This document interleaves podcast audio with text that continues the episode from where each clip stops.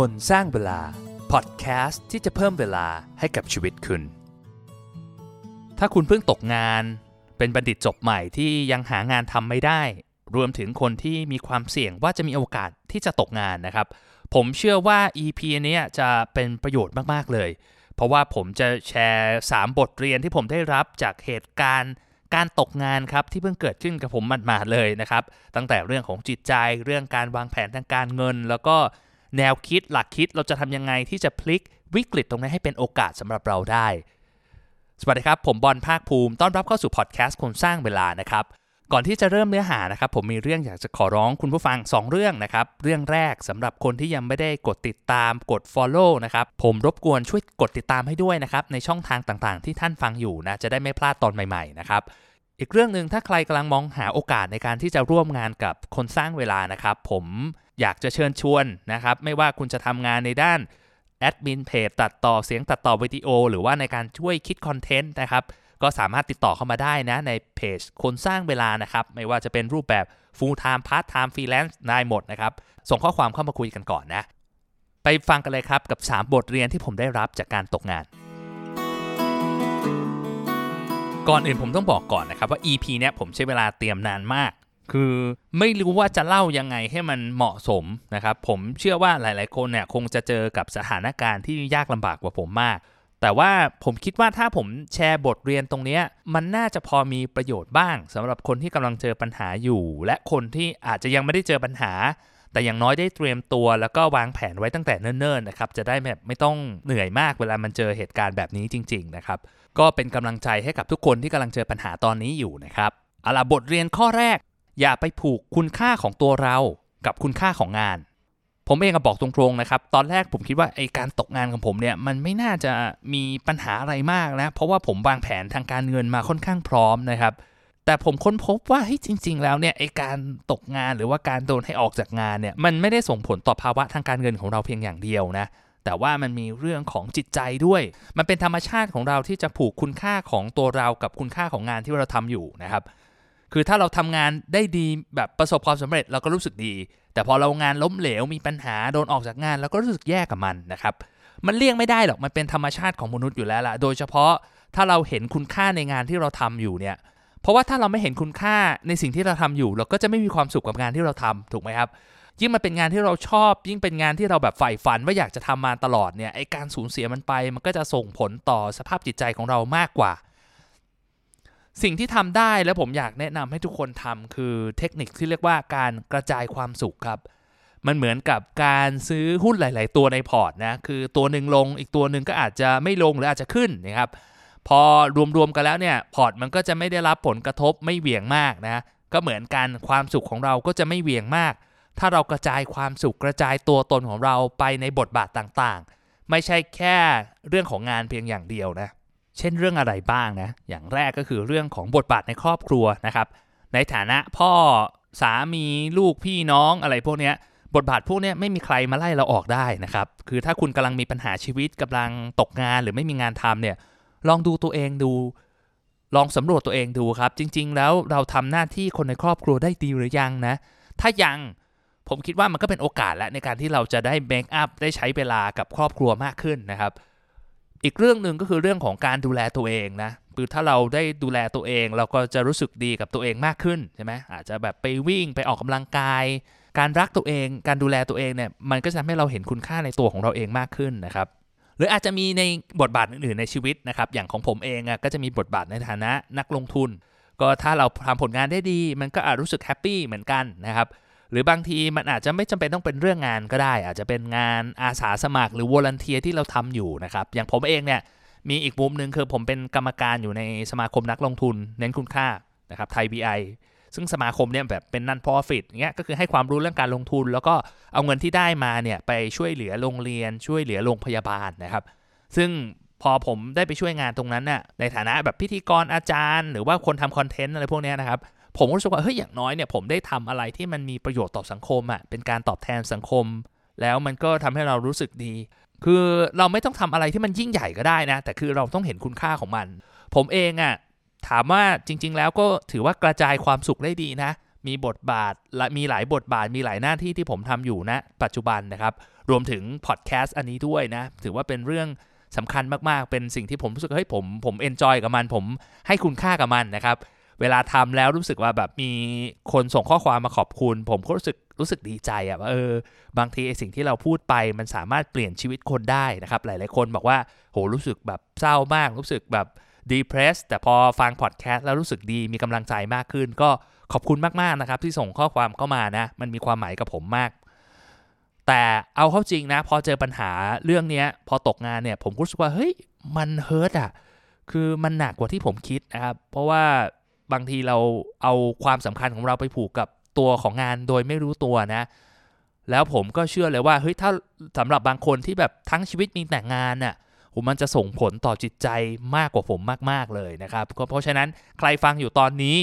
ถึงอาจจะยังไม่ตกงานนะ อย่างน้อยลองหาอะไรทำที่มันเป็นตัวตนของเรานะครับ เป็นงานอดิเรกเป็นการออกกำลังกาย หรือว่าเป็นการใช้เวลากับครอบครัว ให้เรารู้สึกว่าเฮ้ยเรามีคุณค่าในตัวเรา แล้วไม่ต้องเอาคุณค่าของเราไปผูกแต่กับเรื่องงานเพียงอย่างเดียว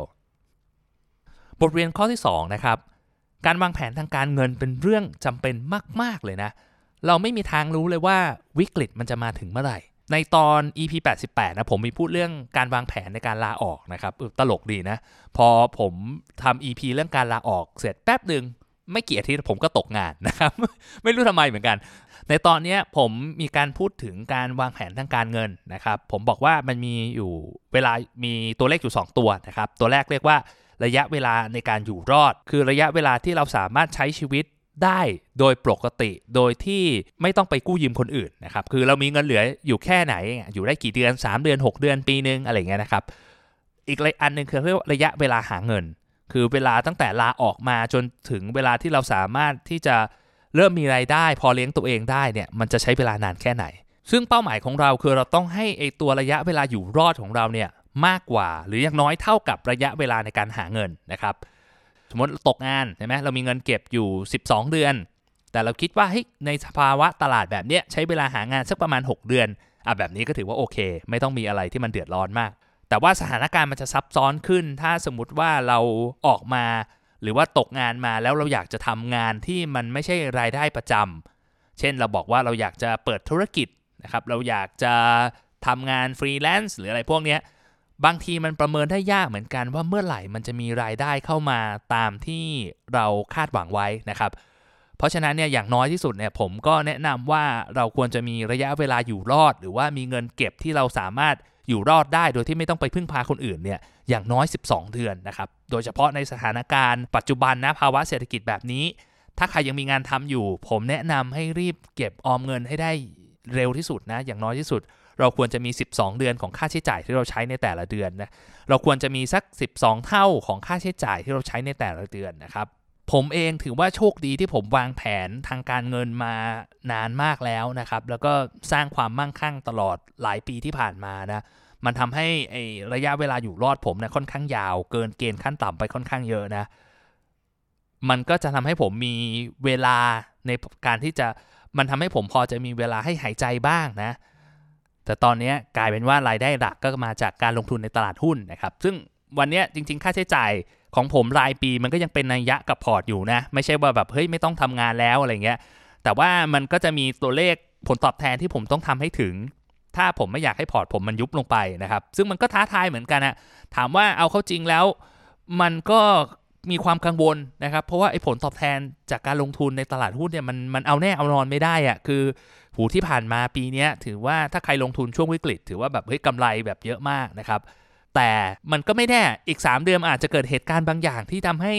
หุ้นมันกลับลงไปทำนิวโลก็ได้นะ ผมก็ต้องเตรียมพร้อมสถานการณ์ตรงนั้นไว้นะไอความไม่แน่นอนตรงนี้แหละ มันทำให้ผมกังวลใจค่อนข้างมากนะครับ กับสถานการณ์ที่ผมเจออยู่ตอนนี้นะ และเราจะเรียนรู้จากเรื่องนี้ได้ยังไงนะครับสำหรับคนที่ยังไม่มีเงินออมนะครับ ที่ผมบอกไปอยากให้ออมเงินนะครับ ขั้นต่ำเลยต้องมี 12 เท่าของค่าใช้จ่ายในแต่ละเดือนนะ พยายามอย่าสร้างภาระทางการเงินที่ไม่จำเป็น ถ้ารถคันเก่ายังพอขับได้ขับไปก่อนผ้าบ้านหลังปัจจุบันยังพออยู่อาศัยได้ก็ใช้ไปก่อนนะครับ จนกว่าเราจะมีเงินเก็บครบ 12 เดือนอเราค่อยขยับขยายอีกทีนึงนะครับ มองหาวิธีสร้างรายได้หลาย ๆ ทางไว้นะครับทำงานประจำก็เอาเงินไปลงทุนบ้างนะ แต่เตือนไว้ก่อนนะสำหรับคนที่เพิ่งลงทุนปีนี้แล้วรู้สึกหูมันกำไรง่ายจังเลยในตลาดหุ้นนะ จริง ๆ มันไม่ได้เป็นแบบนี้เสมอไปนะครับ เวลาเราลงทุนใหม่ๆเนี่ยบางทีมันแยกยากระหว่างคำว่าโชคกับฝีมือนะเรารู้สึกว่าเฮ้ยเราเก่งมากๆเลยสร้างผลตอบแทนได้เยอะมากในระยะเวลาอันสั้นนะบางทีภาวะตลาดมันอาจจะเอื้อกับการลงทุนในแบบของเราก็ได้นะ แต่ว่าพอภาวะตลาดมันเปลี่ยน มันก็อาจจะไม่ได้ง่ายเหมือนที่ผ่านมานะครับ ก็ต้องระวังตรงนี้ไว้ด้วยนะ ลองหาอาชีพเสริมที่จะหารายได้ให้กับเรานะครับ อันนี้ผมลองคิดมาแล้ว ถ้า ถ้าผมต้องเริ่มต้นใหม่จากศูนย์ไม่มีเงินเก็บเลยเนี่ย วันนี้ผมจะหาเงินยังไงนะ ถ้าผมมีรถผมก็จะไปขับ Grab นะครับ คือผมอะขึ้น Grab เป็นประจำนะ แล้วผมสัมภาษณ์คนขับ Grab มา ผมว่าน่าจะเป็นร้อยคนอะผมได้ข้อสรุปว่าถ้าเราขับเก่งขับเป็นใช้สมองนิดนึงนะครับ ใช้หัวนิดนึงนะ วันละ 1,000 เหลือๆนะครับ เดือนหนึ่งก็ 30,000 ผมคิดว่าน่าจะ cover ค่าใช้จ่ายสำหรับคนทั่ว ๆ ไปได้ แต่ว่าถ้าทำดีๆ ก็อาจจะได้เยอะกว่านั้นเยอะนะ แต่แน่นอนว่าต้องขับให้เป็นนะ ต้องรู้จุดจอดไม่ใช่แบบขับร่อนไปทั้งวันอย่างนั้นมันเปลืองน้ำมันนะครับสำหรับคนที่ไม่มีรถนะ ผมว่าอยากแนะนำให้เข้าไปดูในเว็บไซต์อย่าง Fast Work นะครับ คือเป็นเว็บไซต์ที่เหมือนพวกฟรีแลนซ์เนี่ยมามาโพสต์ว่าเขาทำอะไรได้บ้างนะ แล้วเราก็ลองไป search ดูหาคนที่จะช่วยทำงานให้กับเรานะครับ ผมใช้บ่อยในฐานะคนจ้างงานนะครับ อย่างโลโก้คนสร้างเวลาเนี่ยที่เป็นรูปนาฬิกาทรายเนี่ยก็ใช้จากฟรีแลนซ์จากใน Fast Work นี่แหละ แต่ถ้าในฐานะคนที่ทำงานเนี่ยคือเราบอกเฮ้ยเราไม่ได้มี skill อะไรเลยในนี้ ผมจะบอกว่ามันไม่จำเป็นต้องมี skill อะไรที่มันซับซ้อนอะแค่เรามีเวลาของเราสมมติถ้าเราว่างงานอยู่เรามีเวลาเราสามารถไปรับงานตรงนี้ได้ มันมีงานง่าย ๆ อย่างพวกรับถอดคำพูด เช่นว่าอาจจากไฟล์เสียงเปลี่ยนเป็นข้อความอย่างเงี้ยทำทีหนึ่งได้ 300 500 บาท วันหนึ่งเราอาจจะทำได้สัก4-5 งานนะครับ ซึ่งมันก็สามารถสร้างรายได้ให้กับเรา สมมติถ้าเราทำทำได้วันละงาน ผมคิดว่ามันก็น่าจะพอ cover ค่าใช้จ่ายของเราในบางส่วนได้นะครับ ก็ลองลองไปดู คือมันก็ไม่ได้ง่ายหรอก มันมีคนแข่งขันค่อนข้างเยอะนะครับ แล้วเราเริ่มต้นจากศูนย์เนี่ย บางทีเราอาจจะมีกลยุทธ์หน่อย อาจจะลดราคาให้กับเขา หรือว่าต้องแบบมีวิธีในการที่จะนำเสนอตัวเองนิดนึง แต่ผมเชื่อว่ามันมีโอกาสให้เราอยู่ในนั้นเต็มไปหมดเลยนะครับหรืออย่างอ่างานตัดต่อพอดแคสต์นะครับ อย่างผมเองเนี่ย วันนี้ผมก็เชื่อว่าผมสามารถไปรับงานตัดต่อพอดแคสต์ได้ใน Fast Work นะ เรายังทำไม่เป็นใช่ไหมเราก็อลองทำดูสัก 10 ตอน 20 ตอน พอเรามีประสบการณ์เราก็สามารถที่ไปโพสต์รับงานจากคนอื่นได้เหมือนกัน ก็เป็นกำลังใจให้นะครับสำหรับคนที่เจอปัญหาทางการเงินอยู่นะตอนนี้นะ ผมคิดว่าถ้าเรามีเงินออม ก็ใช้อย่างประหยัดแล้วก็เริ่มมองหารายได้ทางอื่นเข้ามาช่วยจะได้มีความกังวลกับสถานการณ์ณปัจจุบันน้อยลงนะครับ แล้วก็ลองดู timeframe ว่าเฮ้ยไอสิ่งที่เราทำเนี่ย กว่ามันจะมีรายได้อย่างที่เราคาดหวังไว้เนี่ยมันจะใช้เวลานานแค่ไหนนะครับ แล้วเรามีเงินอยู่รอดพอไหม ถ้าไม่พอก็ต้องปรับเปลี่ยนวางแผนให้มันดีนะครับ เพราะว่าอย่าปล่อยให้มันถึงแบบสถานการณ์จวนตัวแล้วมันจะยิ่งเครียดกว่าเดิมทำอะไรไม่ค่อยถูก มาถึงบทเรียนข้อสุดท้ายนะครับ มองหาโอกาสในวิกฤต คือผมว่ามันเป็นธรรมชาติของมนุษย์อยู่แล้วนะ ที่เราจะมองหาข้อดี ในสถานการณ์แย่ๆ อย่างตอนที่แล้วเนี่ยผมพูดเรื่องการสังเคราะห์ความสุข professor Dan Gilbert เนี่ยจาก Harvard เนี่ยเขาบอกว่าคนเราทุกคนเนี่ยมันมีภูมิคุ้มกันทางจิตใจ หมายถึงว่าเวลาเราเจอเรื่องแย่ๆ เรื่องร้ายๆ เข้ามาในชีวิตของเราเนี่ยเรามักจะโดยธรรมชาติอยู่แล้วพยายามมองหาข้อดีของมัน เพื่อเราจะได้ผ่านไอ้ความทุกข์ตรงนี้ไปได้นะและมีความสุขกับตัวเองมากขึ้นสำหรับผมนะถ้าผมมองสถานการณ์ตอนนี้นะโอเคละมันแย่ ผมไม่มีงานทำไม่มีรายได้เข้ามาที่มันแน่นอนนะครับ แต่ว่าผมก็มีโอกาสในการได้โฟกัสแล้วก็ทำในสิ่งที่ผมอยากจะทำจริง ๆ ก็คือเรื่องของคอนเทนต์เรื่องของการทำพอดแคสต์นะครับ ที่ผ่านมาผมทำงานตรงนี้ได้อย่างมากก็เป็นพาร์ทไทม์เพราะว่าผมมีหน้าที่หลักที่จะรับผิดชอบอยู่เรื่องงานเรื่องการลงทุนนะครับ แต่ผมก็บอกและผมก็บอกในพอดแคสต์มาตลอดว่าเฮ้ยเรื่องการลงทุนเนี่ยเป็นความสำคัญอันดับหนึ่งนะ แต่ลึกๆแล้วอะ่ะผมเองอะ่ะเป้าหมายของผมคือผมอยากจะทำคอนเทนต์อยากจะทำพอดแคสต์ผมอยากจะสร้างความเปลี่ยนแปลงให้กับคนฟังอะ่ะเออเปลี่ยนชีวิตเขาช่วยเหลือเขาผ่านสิ่งที่ผมพูดผ่านสิ่งที่ผมเขียนนะครับ ผมมี passion กับสิ่งนี้นะแล้วก็รู้สึกว่ามันมี impact กับคนอื่นมากกว่านะ ไม่ได้แปลว่าเฮ้ยจะทิ้งเรื่องงานลงทุน ผมก็ยังทำมันเป็นตัวตนที่สำคัญสำหรับผมนะแต่ว่าผมรู้สึกว่าเฮ้ยมันมีสถานการณ์ตอนนี้แหละ มันทำให้ผมทิ้งข้ออ้าง ที่ผ่านมาไปว่าเฮ้ยผมไม่มีเวลาผมต้องโฟกัสกับเรื่องการลงทุน ผมมีงานประจำที่ต้องทำอยู่ แล้วมาโฟกัสกับเรื่องการทำคอนเทนต์จริงผมก็เลยตัดสินใจเฮ้ยจะทุ่มเต็มที่มากขึ้นนะครับทั้งในเรื่องของเงินในเรื่องของเวลานะนี่คือสาเหตุที่ผมเริ่มรับทีมงานที่จะมาช่วยงานตรงนี้นะแล้วเราจะมองหาโอกาสในวิกฤตได้ยังไงเนี่ยคือสำหรับคนที่กำลังตกงานหรือว่าเป็นประดิษฐ์จบใหม่ที่ยังหางานไม่ได้ตอนนี้นะครับ ผมคิดว่าจริง ๆ แล้วมันมีหลายเรื่องที่เราสามารถ มองเห็นได้นะ คืออย่างที่ผมบอกไป มันอาจจะเป็นข้ออ้างให้เราได้เริ่มต้นทำอะไรใหม่ ๆ เมื่อวานเนี่ยผมมีโอกาสให้สัมภาษณ์น้องๆที่จุฬานะครับ เหมือนฝากแง่คิดให้ถึงบัณฑิตจบใหม่ที่กำลังเจอวิกฤตโควิดอยู่ตอนนี้นะครับ ผมบอกไปว่าจริง ๆ แล้วเนี่ยช่วงเวลาเนี้เป็นช่วงเวลาที่ดีมากๆ ในการที่เราจะหาข้ออ้างให้กับตัวเอง ที่จะได้ลองทำอะไรใหม่ๆอะ่ะคือเราไม่จำเป็นต้องไปหางานเพราะมันอาจจะยังหาไม่ได้ใช่ไหม อาจจะมีโปรเจกต์ที่เราอยากจะทำอยู่ เราอาจจะอยากจะเป็นยูทูบเบอร์เราอาจจะอยากเปิดร้านกาแฟเราอาจจะอยากทำไอศครีมแบรนด์ของตัวเอง หรือว่าเราอยากจะเป็นออนไลน์อินฟลูเอนเซอร์อะไรพวกนี้ณวันนี้มันมีโอกาสมากมายเต็มไปหมดเลยนะครับ ผมคิดว่าถ้าเราจะพลิกสถานการณ์ตอนนี้ให้เป็นโอกาสในชีวิตนะ ก็คือเริ่มมองหาเฮ้ยลองทำมันดู ทุ่มเทกับมันดู ถ้าสถานการณ์การเงินพร้อม ไม่ได้มีค่าใช้จ่ายอะไรมาก แล้วสามารถที่จะ มีเวลาในการที่จะลองผิดลองถูกก็ลุยไปเลย ถ้าสถานการณ์ทางการเงินมันไม่ได้สู้ดีมากนะ แบบมีเงินเก็บไม่พอ แน่นอนเราอาจจะใช้เวลาในการที่จะหางานหาไรายได้เข้ามา หรือว่าในมุมหนึ่งคือรีบไปสมัครงาน แล้วก็ในขณะเดียวกันก็หาไรายได้เสริมไปด้วย แต่มันก็ยังมีเวลาว่างอยู่ไอ้เวลาว่างตรงนี้ผมว่าเอาใช้เราสามารถเอามันไปใช้ให้เป็นประโยชน์สูงสุดได้ โดยการที่แบบทำในสิ่งที่เราอยากจะทำสิ่งที่เราผัดผ่อนมานานเพราะเราคิดว่าเฮ้ยมันคือแพชชั่นของเราอะ คือถ้ามันไม่มีข้อแม้อะไรเลยในโลกนี้ไอสิ่งที่เราอยากจะทำคืออะไรนะครับ เอาเวลาตรงนี้มาทำตรงนี้ ผมเชื่อว่ามันจะแบบเพิ่มพลังให้กับชีวิตเรา ถึงแม้มันอาจจะไม่ได้ทำเงินมากมาย สุดท้ายมันอาจจะไม่ได้ทำเงินเลยก็ได้นะครับ แต่การได้ทำตามแพชชั่นของเราเนี่ยมันเป็นการเพิ่มไฟในตัวเรา ที่จะช่วยให้เราสามารถไปสู้กับปัญหาหลาย ๆ อย่างในชีวิตของเราได้นะ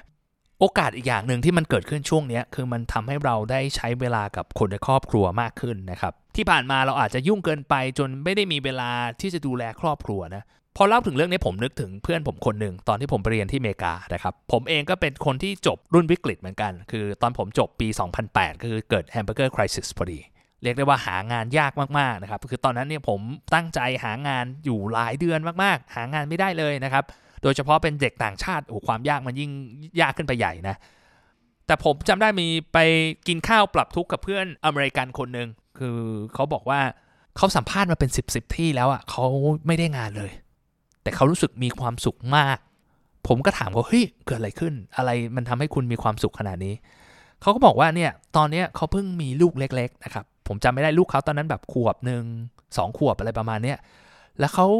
รู้สึกมีความสุขมากที่เขาได้ใช้เวลาช่วงนี้อยู่กับลูกของเขา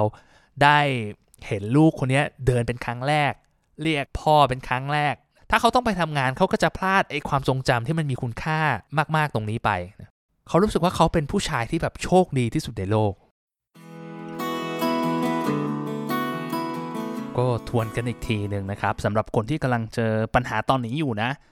บทเรียนที่ 1 คืออย่าไปผูกคุณค่าเรากับงานที่เราทำนะครับ มองหาสิ่งอื่นที่ทำให้เรามีความสุขได้นะ ครอบครัวงานอดิเรกหรืออะไรก็ได้ที่มันทำให้เรามีความสุขกับมันขึ้นนะข้อ 2 วางแผนทางการเงินให้ดีนะครับ เริ่มเก็บเงิน เริ่มออมเงิน หารายได้จากหลายทางนะครับ หาอาชีพเสริมไว้ แล้วก็ข้อ 3 มองหาโอกาสในทุกวิกฤตนะตอนนี้เป็นโอกาสที่ดีในการที่จะเริ่มต้นทำอะไรใหม่ๆที่เราผัดผ่อนมันมานานนะครับ ก็สุดท้ายแล้วก็อยากจะเป็นกำลังใจให้กับทุกคนนะครับ ผมรู้สึกว่ามันเป็นปัญหาที่หนักหนาสาหัสมากนะ ก่อนหน้านี้ผมเข้าใจนะ แต่ก็ไม่ได้รู้สึกมันได้ลึกซึ้งมากจนกระทั่งมาเจอปัญหาด้วยตัวเองนะครับ ผมรู้สึกว่าเฮ้ยผมเตรียมตัวมาดี ผมเตรียมพร้อมขนาดนี้ยังรู้สึกเฮิร์ตขนาดนี้ แล้วสำหรับคนอื่นล่ะ ผมก็เชื่อว่ามันก็น่าจะเป็นปัญหาใหญ่ของชีวิตเลยล่ะ ผมอยากจะทิ้งท้ายไว้ว่าจริง ๆ แล้วปัญหาที่เราเจออยู่ตอนนี้มันอาจจะดูเหมือนเป็นปัญหาที่แบบหนักหนาสาหัสแบบยิ่งใหญ่ที่สุดในชีวิตของเรานะครับ แต่ถ้าเรามองย้อนกลับมานะ มันอาจจะกลายเป็นเรื่องราวที่ดีที่สุดที่มันเคยเกิดขึ้นกับชีวิตเราเลยก็ได้นะ มันขึ้นอยู่กับมุมมองความคิดที่เรามีต่อมัน และเราจะรับมือกับมัน เราจะพลิกวิกฤตตรงนี้ให้เป็นโอกาสได้ยังไงนะเป็นกำลังใจให้กับทุกคนนะครับ ผมบอลคนสร้างเวลาแล้วพบกันใหม่ครับ